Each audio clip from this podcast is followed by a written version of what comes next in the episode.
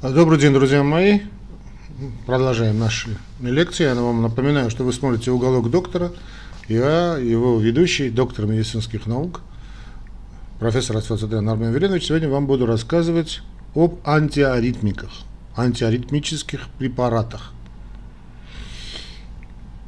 Ну, конечно, море можно рассказывать, дать вам информацию, но чтобы не перегружать вас, друзья мои, да и себя – Давайте остановимся, вернее, пройдемся по типам, так вскользь, используя знаменитую классификацию Вогана Вильямса. Ну, вы скажете, что есть и другие, да, там классификации, сицилийский гамбит и прочее, но давайте все-таки мы будем работать в этом направлении. А почему в этом направлении, друзья мои, там большая преамбула будет. Э, я сейчас просто не хочу об этом уходить в эти дебри. Да. Э, сицилийский гамбит – при всей, казалось бы, ну, э, вроде бы расставил множество точек над «и» и перечеркнул букву «т», но э, стал очень громоздким. Да, э, все время его как-то пересматривается, да, и вот знаменитая классификация Вогана Вильямса тоже все время пытаются как-то классифицировать. Но электрофизиологи, конечно, тут уже ушли аритмологи наши в дебри, это их право. Я все-таки вижу, что больше, все больше и больше в научной литературе именно основываются именно этой старой классификации, относительно, конечно, старой классификации Вогана Вильямса, и я ее буду использовать, потому что она наиболее применима на практике.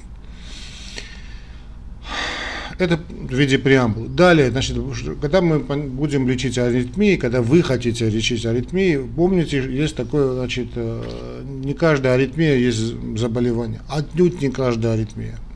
У нас, в принципе, была, да, эта передача была, здесь она у нас есть, да, значит, как разобраться с аритмиями, я могу просто вам дать ссылочку, да, порекомендовать, как разобраться с этими аритмиями. Э, просто вскользь скажу, друзья мои, что это одна из самых, самых-самых-самых, так скажем, частых жалоб в кардиологии, это по большому счету, э, если поставить на, первый, на первое место по жалобам, да, ну, я имею в виду кардиологов, да и терапевтов тоже, кстати, общего профиля, аритмия, наверное, занимает, ну, наверное, самое первое место. Да, первое место. Поэтому обязательно с ними разобраться. Но это, это, сейчас просто скажу, что помните одну такую вещь. Значит, необходимость как таковая в лечении аритмии зависит главным образом от симптомов и ну, субъективных, понятно, и степени тяжести аритмии. Но лечение должно быть направлено на причины заболевания. То есть этиологическое должно быть, этиологическое должно быть э, ваше направление. Всегда должна быть, конечно, этиологическая направленность при лечении любого заболевания, но когда мы говорим об аритмиях, потому что аритмия это во многом симптом, кстати, как и гипертония. Да, там, это очень порочное такое мнение, что касается гипертонии. Я надеюсь, будем говорить о гипертонии тоже отдельно когда значит, врачи считают своим святым долгом просто значит, спустить цифру артериального давления, на этом поставить жирную точку. И да, больной значит, живет, продолжает жить той же жизнью, э, и э, очень рад этому. И я тоже значит, попадаю в эту, в эту круговерть. Тоже ко мне приходят больные, друзья мои, да, и вот мне, мне надо, чтобы я также жил, также курил, также пил, также значит, ел все, что попало, и чтобы у меня все было бы идеально с давлением, с сахаром крови, с холестерином, я не знаю, с мужской функцией, с женской функцией, да еще и выглядело было как 20-летняя девушка, да, и там мужчина выглядел бы на свои там, 18 лет, но так не бывает.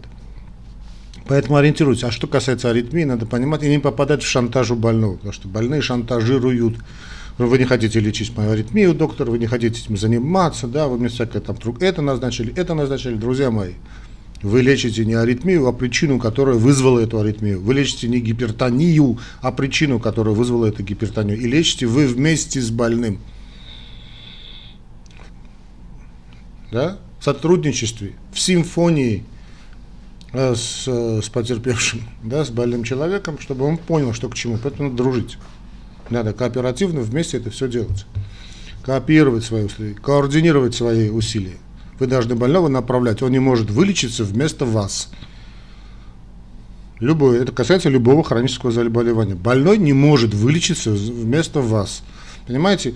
То есть э, вы его направляете, то есть вы не можете, простите, вылечиться вместо больного, да, я оговорился, да, конечно, вы не можете вылечиться вместо больного, вы можете ему только помочь, повести по этой дороге, вы как Вергилий, да, у Данте, вот, то есть вы должны вести его, если хотите сталкер, ну как хотите называйте, вы должны его вести по этой узкой колее, но ну, не надо назначать препараты, не надо назначать препараты, надо менять образ жизни обязательно, отказываться от вредных привычек и все остальное. Все это очень важно, это самое главное. Но больной это должен все сделать сам. Да, под вашим руководством, да, именно э, так, чтобы он понимал, зачем это он все делает. Хорошо? И не попадать вот под этот шантаж, все это не важно, мне надо, чтобы у меня не было там аритмии.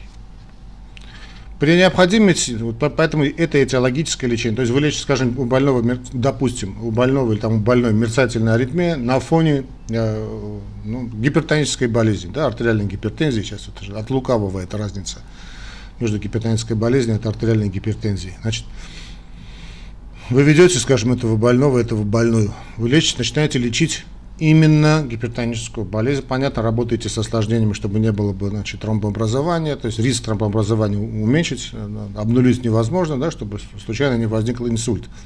А инсульт – это самое опасное осложнение мерцательной аритмии. А больной говорит, вы знаете, я хочу, хочу получить препараты, которые, чтобы у меня, значит, э, был бы нормальный ритм. Ну, так не бывает. Вы лечите причину, а потом параллельно, может быть, и надо добавить. М? Так вот, этиологическое лечение, этиологическое лечение и этиологическое лечение. Если хотите, друзья мои, вообще запишите, сделайте наколку где-нибудь у себя. Вообще, когда вы что-нибудь лечите, лечите, бейте в корень. Бейте в корень проблемы, сразу в корень. Найдите, вроде понятно, надо найти этот корень.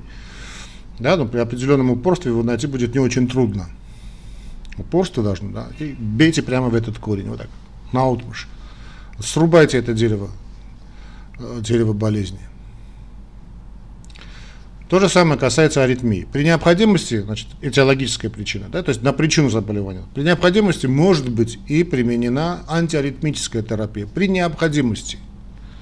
Вся эта, анти, все эти, вся эта антиаритмическая терапия, вернее, антиаритмическое лечение, потому что мы говорим терапия, мы понимаем препараты, да, вот все это, все это введение, так скажем, антиаритмических болей включает в себя как то, собственно, препараты, лекарства, да, антиаритмические лекарства, препараты, да, медикаментозное лечение, кардиоверсия, дефибрилляция, здесь мы поставим э, такой дефис, да, кардиоверсия, дефис, дефибрилляция, и КД, то есть имплантируемый кардиовертер-дефибриллятор, ну, фибрилляторы, их великое уже множество.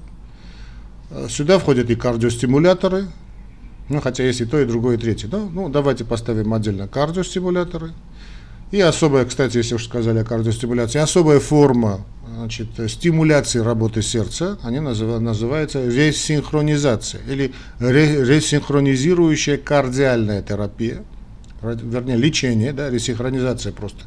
Ресинхронизация кардиальное значит, это лечение, терапия, лечение, ну, в общем, об этом, наверное, все-таки скажем отдельно, будет, наверное, возможность. Значит, обсуждаемая сейчас вещь. Хирургическая коррекция – ну или комбинация того и другого и третьего. Обычно бывает именно и комбинация. Большинство антиаритмических препаратов значит, сгруппировано, практически, ну не скажу, что все, подавляющее большинство сгруппировано в основных четыре классификации по Вогану Вильямсу. Забываем про сицилийский гамбит. Если хотите прочитать про сицилийский гамбит, идите туда, куда считаете нужным. Я сейчас этот, туда уходить, этот, этот хаос не, не намерен. А, значит, основная классификация Вогана Вильямса – это четыре основные класса, то есть четыре класса, да, в которые практически все антиаритмики включены. И э, эта классификация основана на понимании клеточного электро, клеточной электрофизиологии, клеточного электрофизиологического воздействия. Отсюда класс 1. Класс 1 затем был разделился на А, Б, а, Б и С, ну, А, Б, В, ну, А, будем говорить, да. Класс 1 это блокаторы натриевых каналов, это так называемые мембраностабилизаторы, которые блокируют быстрые натриевые каналы, значит, замедляя проведение соответствующих участках миокарда, так называемые рабочие клетки, рабочие кардиомиоциты, да, вот, э, которые отвечают за, значит, за проведение предсердий, проведения желудочков и система Гиса-Пуркини. Значит, надо также понимать, чем больше углубляется наука, значит, я уже этим делом не занимаюсь. Но чем больше углубляется, уже понятно, что, скажем, когда мы говорим один класс, 1, 2, 1, 3, там, 4, 1А, значит, преимущественно, скажем, он находится, вот этот препарат, скажем, в, в классе 1 или там преимущественно в классе 2. Это означает, что у него вообще нет никаких других действий, значит, свойств. Есть, но они незначительные. То есть, главным образом, препарат, о котором мы будем сейчас говорить, препараты, ну, сколько скажем, значит, находятся в этой группе. В классе 1. Следующий у нас класс 2, препараты, мои самые любимые, самая любимая моя группа. Да. Это действительно, значит, тот, та группа препаратов, которую я считаю, я сейчас вам скажу эту мысль, она, может быть, многим не понравится, но кардиология как терапия, как метод лечения возник, это, я знаю, что сейчас начнут со мной ругаться, после, возник, после э, возникновения эры, пришествия эры бета-блокаторов. Я значит, все видел эту, всю эту историю, последние уже 30, практически 40 лет, э, ничто даже близко не стоит к ингибиторам. Ой, простите, мой Господи Иисусе, простите, к бета-блокаторам. бета-блокатор это, безусловно, короли, короли медици, медицинской, медикаментозного воздействия. Я говорю о лечении лекарствами. Я то, что мы глотаем. Да, кстати, не только мы вводим тоже.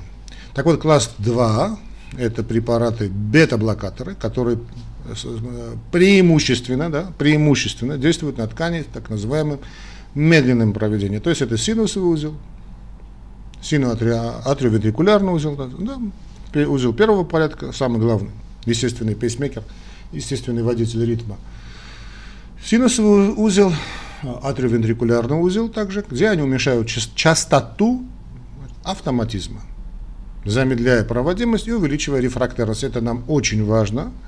Вот это увеличение рефрактерности крайне важный момент, потому что мы знаем, что это период, да, вот, что это рефракция, да, рефрактерный период, то есть мы увеличиваем фазу на электрокардиограмме, это называется у нас реполяризация, не забываем, да, фаза диастолы, фаза расслабления, релаксации. В этот момент, грубо говоря, сердце отдыхает.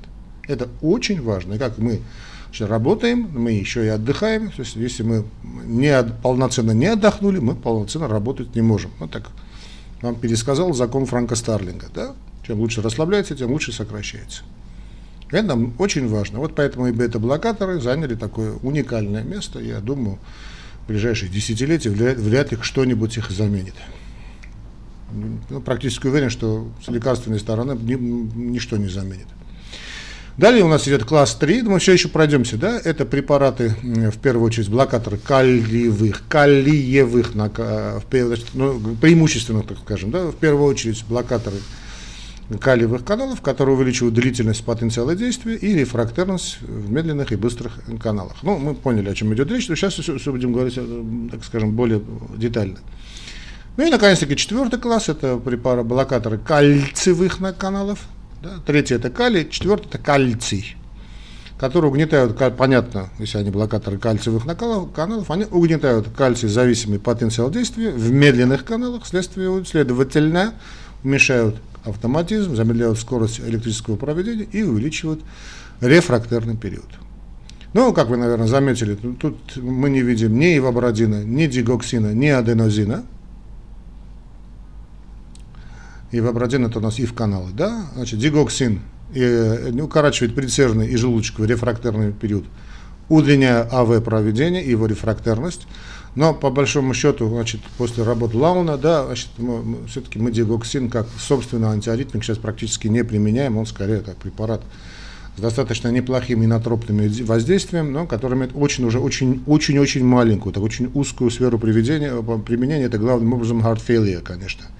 Это тяжелая, э, очень тяжелые формы э, хронической сердечной недостаточности. Аденозин замедляет или блокирует АВ-проведение и может предотвращать или ну, и купировать тахиаритмии, механизм, который поддерживается за счет работы именно атриовентрикулярного соединения.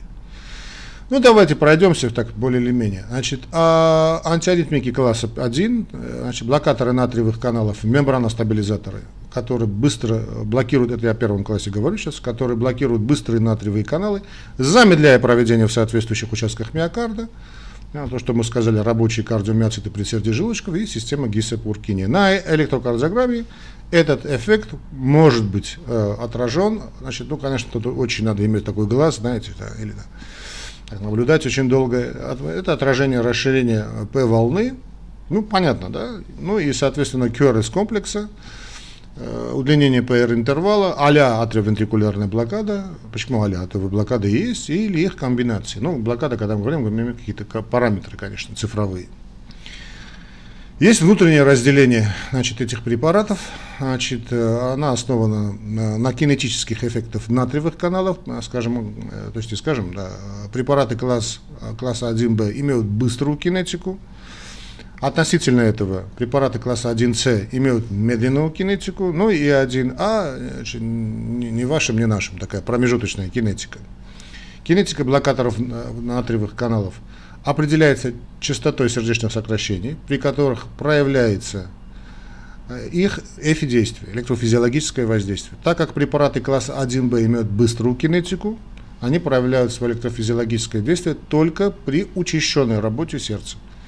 Таким образом, электрокардиограмма, записанная в течение нормального ритма нормальной ЧСС, обычно не показывает признаков замедления проведения в миокарде. Обычно. Препараты класса 2Б, э, ой, простите, 1Б не являются такими э, сильными антиаритмиками и имеют минимальное влияние на предсердную часть, на, на, на аитриум, да, на предсердие практически не, ну, не, не так, не практически, ну, очень маленькое влияние, так скажем, минимум.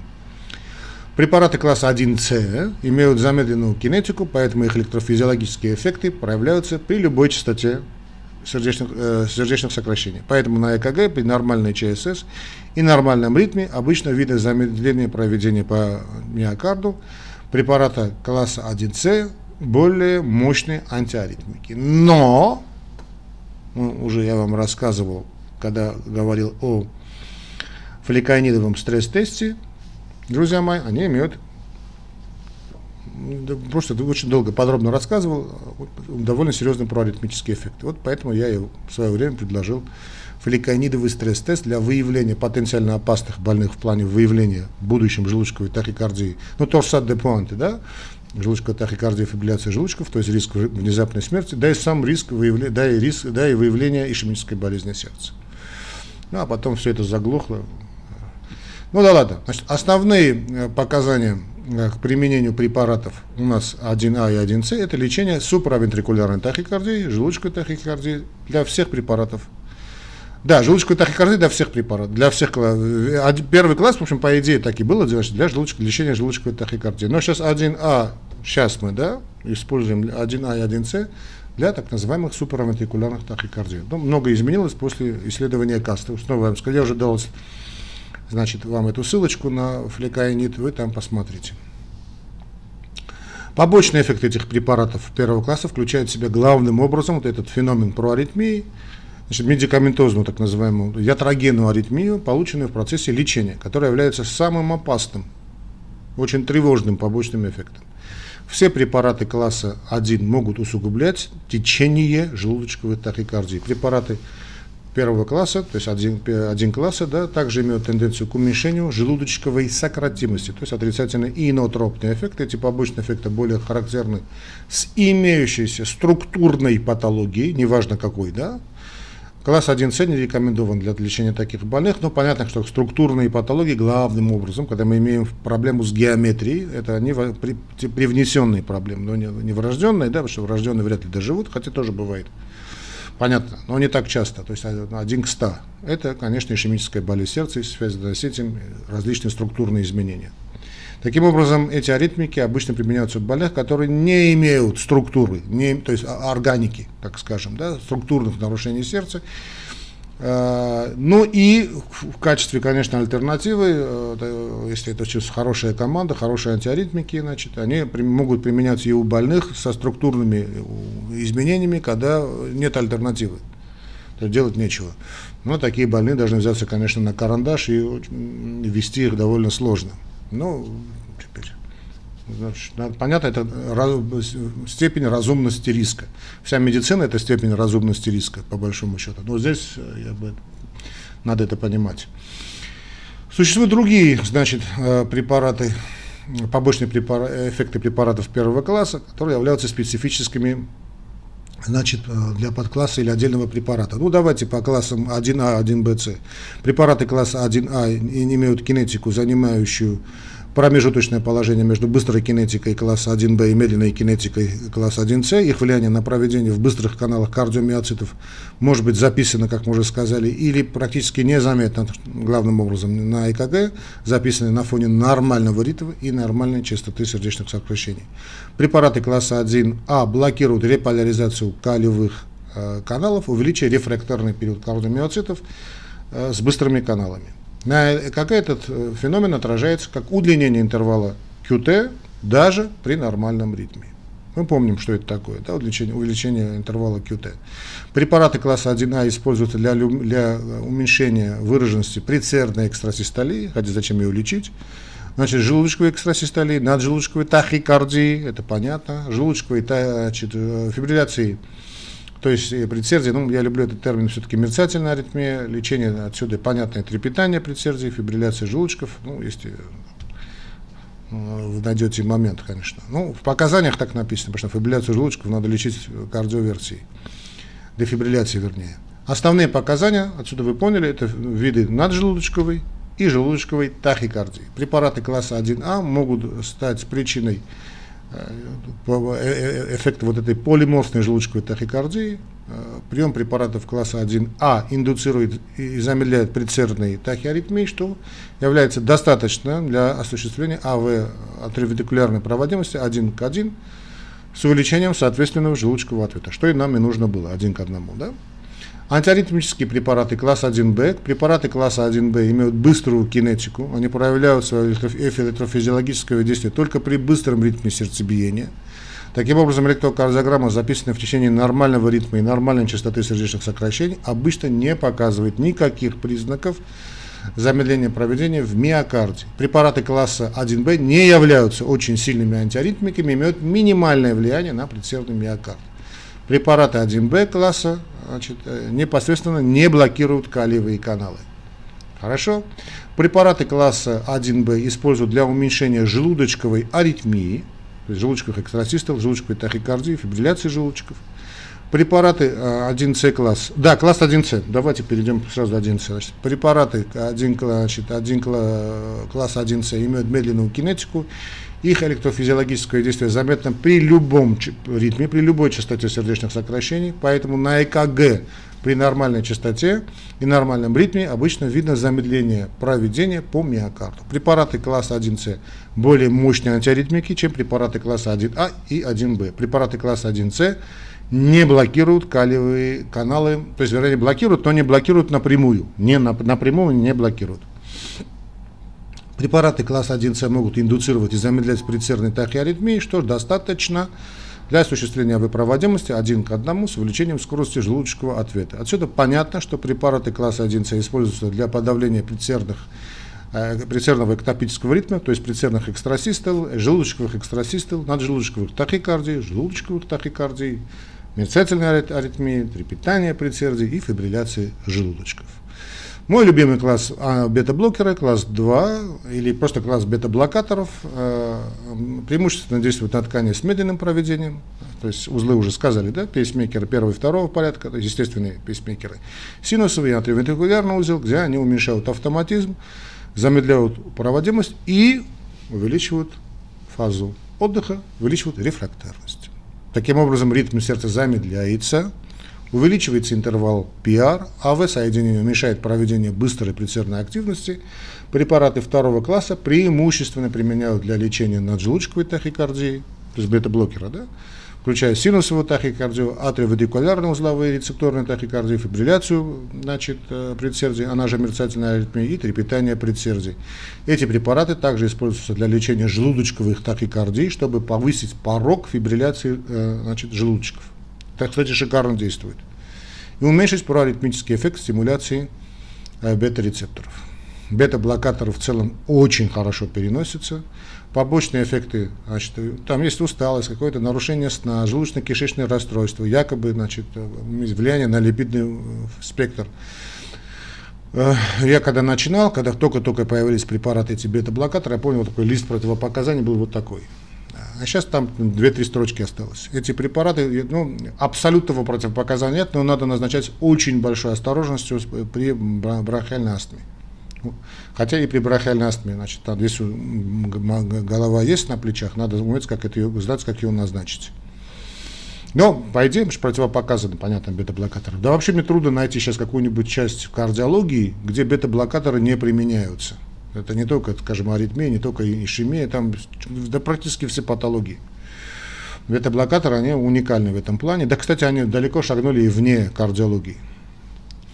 Ладно, это потом. А, не знаю, надо будет потом об этом говорить или нет, но неважно, может быть, вернемся. Значит, препараты класса 3, это стабилизаторы мембраны, это блокаторы калиевых каналов. Значит, препараты третьего класса увеличивают длительность потенциала действия рефрактерных тканях с медленными и быстрыми каналами. Это эти, эти препараты способны, значит, таким, таким образом, э, способность мышечных волокон в сердце передавать импульсы на высоких частотах подавляется но скорость проведения значимо не изменяется, поэтому удлиняется потенциал действия, автоматизм снижается. Преимущественный эффект на ЭКГ заключается в удлинении интервала QT. Эти препараты используются для лечения наджелудочковой тахикардии. Препараты третьего класса имеют риск возникновения наджелудочковых, да, третьего класса, да, желудочковых аритмий, в особенности двунаправленной, так называемой веретенообразной или, или пируэт значит, желудочковой тахикардии и не применяются у больных с таким видом желудочковых тахикардий. Ну и, наконец-таки, четвертый класс – это дигитероперидины. Да? Это блокатор значит, э, кальциевых каналов. А, эти препараты угнетают кальций-зависимый потенциал действия в медленных каналах и, следовательно, уменьшают автоматизм, замедляют скорость, простите, скорость электрического проведения увеличивают рефрактерность. Ритм сердца значит, замедляется, удлиняется интервал ПР, значит, э, АВ-соединение с меньшей частотой, удлиняется значит, интервал ПР, и АВ-соединение с меньшей частотой проводит предсердные импульсы на желудочке. Эти препараты используются для лечения, понятно, суправентрикулярной тахикардии. Также они могут быть использованы для замедления значит, э, частоты э, ну, скажем, той же то, замедления фибрилляции, скажем, предсердий, то есть мерцательная аритмия или трепетание предсердий. Но одна из форм желудочковой тахикардии левосторонняя септар, септара, э, септальная, так называемая септ, левосторонняя септум, септальное трепетание или бельхасен тип желудочковой тахикардии можно лечить с помощью веропамила. Ну, давайте мы основные, скажем, препараты, давайте там не опять не включается. Ладно, хорошо, значит, класс первого, 1А, главный препарат это дизопирамид, прокаинамид и хинидин. Класс 1Б у нас знаменитый лидокаин, э, мексилетин, ну а класс 1С уже мы сказали, да, это флекаинид, э, с инкаинидом пропафенон. Второй класс это бета-блокатор, сейчас я их всех перечислять не буду, но самые известные у нас, конечно, это бисопрололы, карвидилолы, бета-аксололы, бета-пролол и так далее, и так далее. Пропранолол, конечно. Класс 3 мембраностабилизаторы, да, это у нас амилдронат, азимилит, бретилиум, а, дофитилит, ну и дронидорон, а, да, э, и, наконец-таки, давайте мы все-таки, одно соталол, да, соталол, не будем забывать о соталоле, и четвертый класс, это уже у нас, ну там амиодарон, я помню, уже сказали, да, и четвертый класс это блокаторы значит, кальциевых каналов, ну, веропамили мы сказали, и дилтиазем, по большому счету, все остальные мы редко другие применяем. Ну, из других препаратов, значит, мы забыли, не забываем, которые не вошли в эту классификацию, это у нас аденозин, зигоксин и ивабрадин. Хотя некоторые говорят, что его туда и вводить не надо. Ну, друзья мои, давайте мы все-таки на этом сегодня закончим. Да? Я вам напоминаю, что вы смотрели «Уголок доктора», друзья мои. Вскользь прошелся, по, очень вскользь по классификации Вогана Вильямса. А, сделал, по-моему, акцент на нужных моментах. И, друзья мои, значит, не забывайте нас поддерживать, ставьте ваши лайки. Поддерживайте нас не только морально, вот, вашими лайками, распространяйте значит, наши лекции, передачи среди своих друзей, но и э, постарайтесь поддерживать нас материально, ибо ваша материальная помощь является основой существования нашего канала. Иначе мы заглохнем. Так что вы увидите значит, линки Яндекса, это российская система, очень, очень удобно, можно просто кликнуть, у вас это, этот линк поведет в то место, где вы можете спокойно работать. Легко. Но если кто-то, кто использует значит, старые методики, пожалуйста, есть Яндекс кошелек, сейчас это Юмани называется, Яндекс кошелек, или просто Яндекс Мастер карточка. Это все российская система. Всего вам доброго, дорогих друзей, дорогие друзья, крепкого здоровья, умения лечить ваших больных, то есть здоровья вам, вашим близким, вашим больным, умение их лечить. Пока, пока, пока, пока. До новых встреч. Давайте мы все-таки с вами на этом расстанемся. Тем более меня зовут. Пока.